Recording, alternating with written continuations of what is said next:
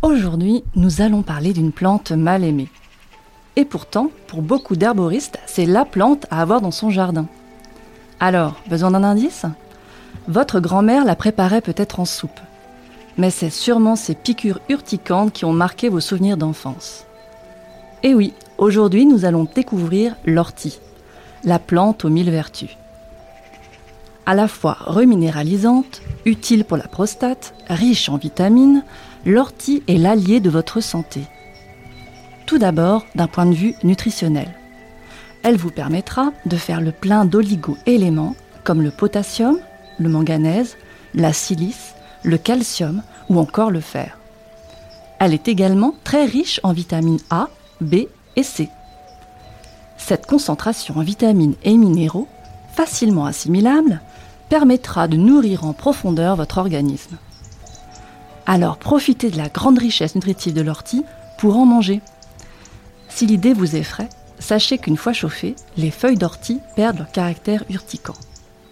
La plante est délicieuse en omelette, en soupe, en pesto ou encore en gratin. Attention toutefois lors de votre récolte, l'ortie capte énormément les polluants, donc ne ramassez en aucun cas vos orties en bordure de champs, de routes ou de friches industrielles. Du côté thérapeutique, les bienfaits de l'ortie sont connus depuis l'Antiquité. C'est l'une des plantes médicinales les plus efficaces. Elle possède trois qualités principales. Premièrement, c'est un très bon anti-inflammatoire. Si vous souffrez de rhumatisme, l'ortie soulagera vos douleurs articulaires.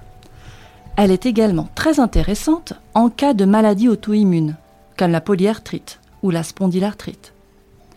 Car l'ortie inhibe l'activation des lymphocytes T. Les lymphocytes T sont des cellules du système immunitaire qui assurent normalement la protection de votre organisme. Quand ces cellules sont trop nombreuses, le système immunitaire se dérègle et attaque les tissus sains de l'organisme. Ce phénomène entraîne l'apparition de maladies auto-immunes. Deuxièmement, l'ortie et plus précisément sa racine va protéger votre prostate.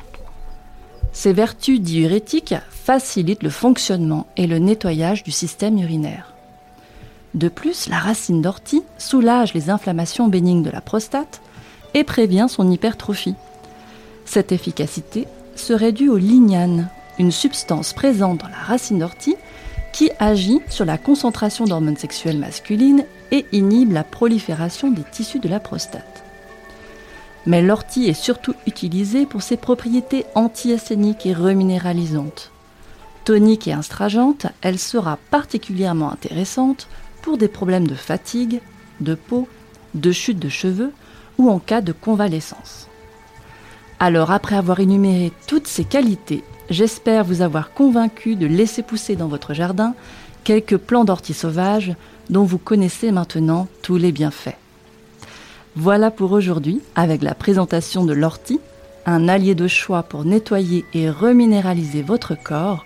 Je vous donne rendez-vous la semaine prochaine pour un nouveau secret de plante.